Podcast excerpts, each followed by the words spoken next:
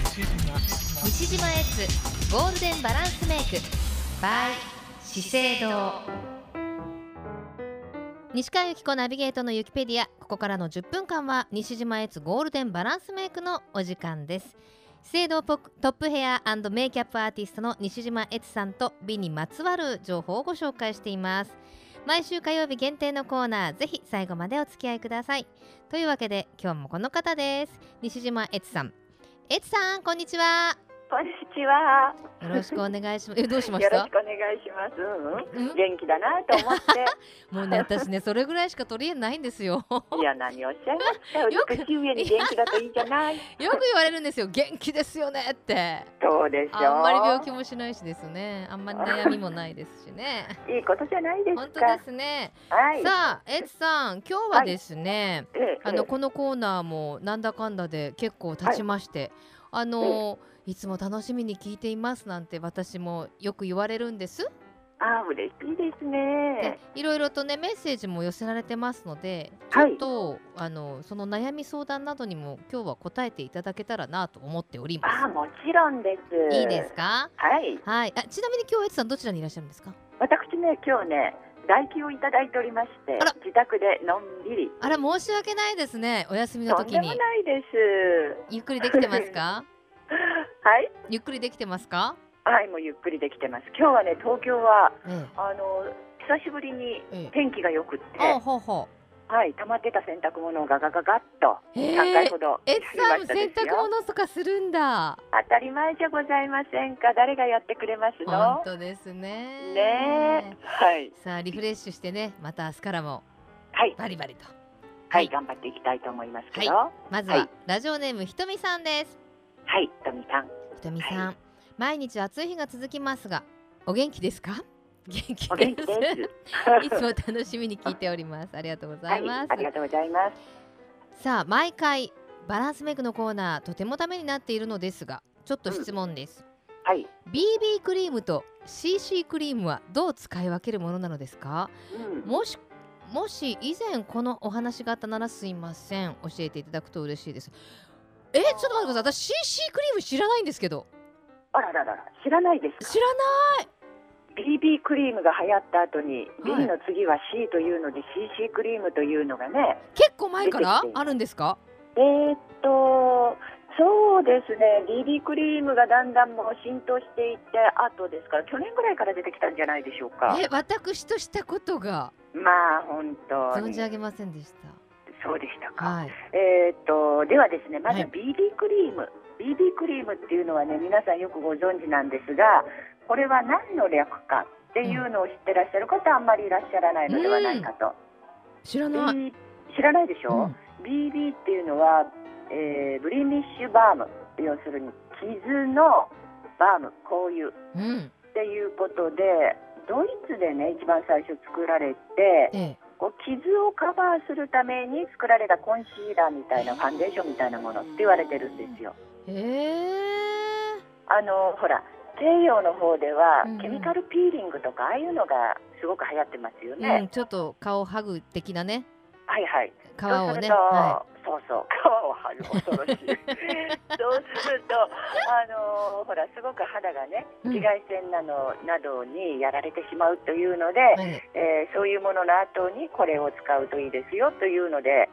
傷用のファンデーションみたいな感じでねえあそうなんですねなんかええイメージ違いました、BB クリ違いームのますよねでそれをその韓国の女性の方がねあの知って韓国ってほら整形大国って言われてるじうゃん、ないはでいすか。はいはい そんなズ皆バさんリ着てて、はいね、でその整形をした後赤くなったところにも使えるということでこのファンデーションがすごく爆発的にヒットしたと言われているようなんですね。そうなんですねそうなんです。ものすごいヒットでしたね、これね。なんか私で美容液が入ってるというイメージでしたけどそういうことじゃなかったんですねえ、美容液じゃなくて、こ、こういうこ、なんていうの、こってり、そう、こってり、べったりしてますよね。じゃあ意外元に々はこうカバー力がしっかりしてるってことそなうんなですんでねす。もともとのものはベタっとしてて、あのー結構カバー力があるものなんですね。うんで、まあ、それを、あのーいろんなメーカーがね、まあ、うちもですけどもちょっと BB という名前でいろんなファンデーションファンデーションというか BB クリーム作ってるんですけども、うんうんうんうん今はですね CC B の次は C でございますから、はい CC クリームというのが出てきたんですね、はいこの CC クリームはコントロールカラーとかカラーコンディションとかあとコンプリートコレクション、はい完全なコレクションですね、はいはいというようにメーカーによってねいろんなこの名前付けっていうのがあるんですが、うん BB がこってりしたファンデーションというのに比べ CC はファンデーションの前に使うようなこうコントロールをしてくれるものそしうんて薄付きのものが多くなってますあーじだゃからあ下地みたいな昔からあるコントロールカラーに近いものだと、まあ、イメージしてくらうんうんうんくださればいいのではないかと思いますね。なるほどね。じゃあそなののでひとみさんの悩みどう使い分けるものなのですかそうそうっていうことなのは、でね使い分けるというか、まあ、BB クリーム CC クリームはファンデーションの下にみたいなうーん、まあシーンによってもちょっと厚塗りでこうパーティーの時とかはねしてもいいし、うん、まあ日常ちょっとお買い物行く時にあんまりこってりしたおねお顔っていうのもあれだからそ使い分けっていうのもいいのかもしれませんね。ただ、まあね、今のその墨分けを知っていればうん、あの失敗しないなって気がしました。そうですよね、まあ、ちなみにね私は BB クリームってあんまり好きじゃないんですよああそうで私も使わないですね。うん結構ベタっとしてるのでうんね、うんなので私はあのファンデーションを薄く塗るのが好みなので、うんその下には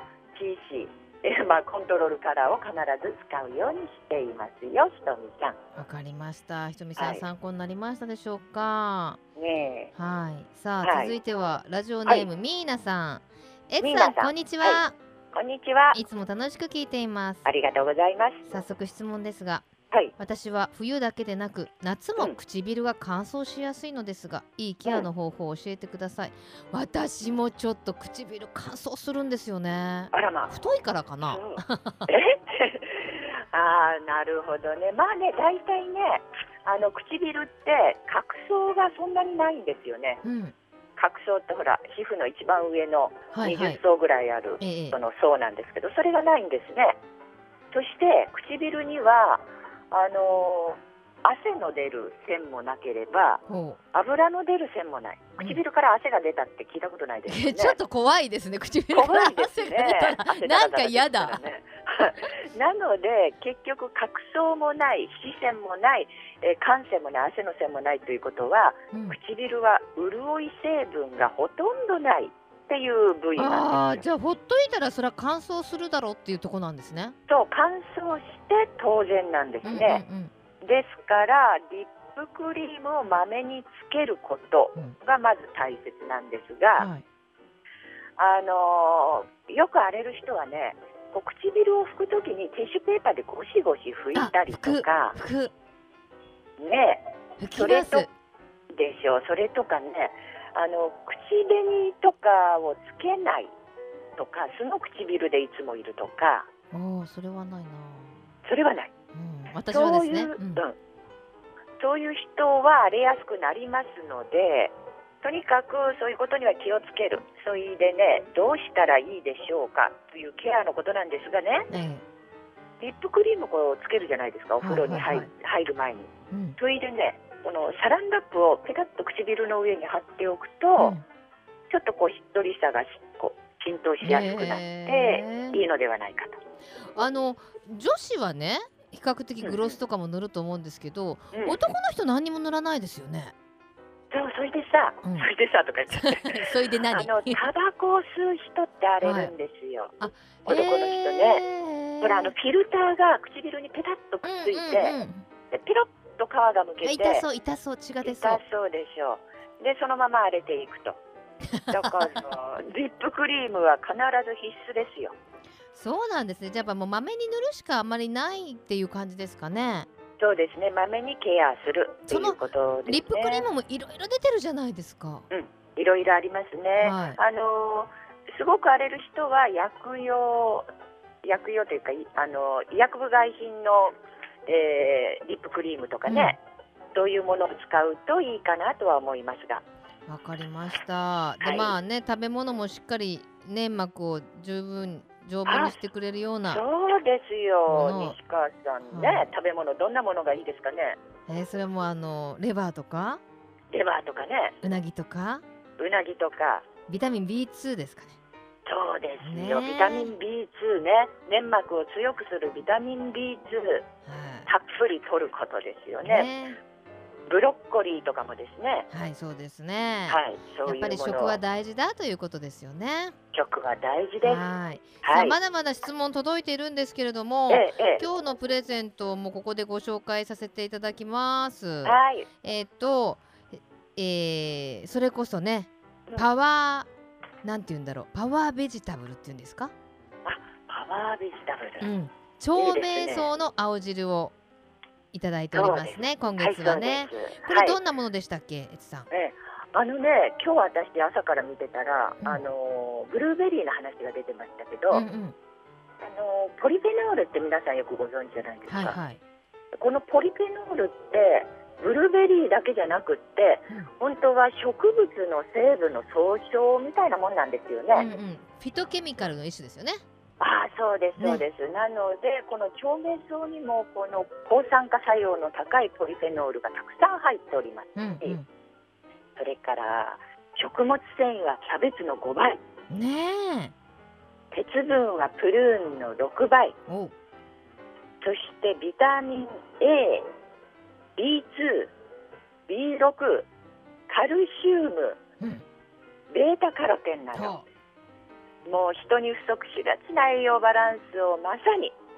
奇跡というぐらいたっぷり含んだ食物なんですよ。長命草なんですが、はい、その長命草の青汁資生堂さんが出してらっしゃるんですもんねそうなんです、青汁。うんこれエツさんも愛飲していらっしゃるという今日は長命草の青汁を今月はいただいておりますはい、はい、この後ちょっとプレゼント応募方法は後ほどご紹介させていただきたいと思いますが、またちょっとあの質問たくさん来てるので来週でもまたご紹介させてくださいそうですね、またぜひぜひ質問皆さんたくさんお寄せください。はいというわけで西島エツさんでしたありがとうございましたありがとうございました。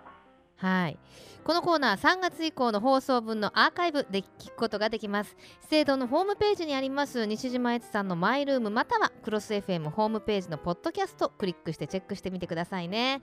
さて今日のプレゼントです資生堂の長命草の青汁今月いただいております5名様ですご希望の方は住所お名前年齢電話番号をお書き添えの上メールまたはファックスでご応募くださいメールアドレスはゆきアットマーククロス FM.co.jp yuki アットマーククロス FM.co.jp ファックス番号は092262の0787です締め切りは7月31日木曜日深夜12時までです当選者の発表は商品の発送をもって返させていただきますたくさんのご応募お待ちしています資生堂トップヘアメイキャップアーティスト西島悦さんとお届けする西島悦ゴールデンバランスメイク毎週火曜日2時30分頃からお届けします来週もどうぞお楽しみに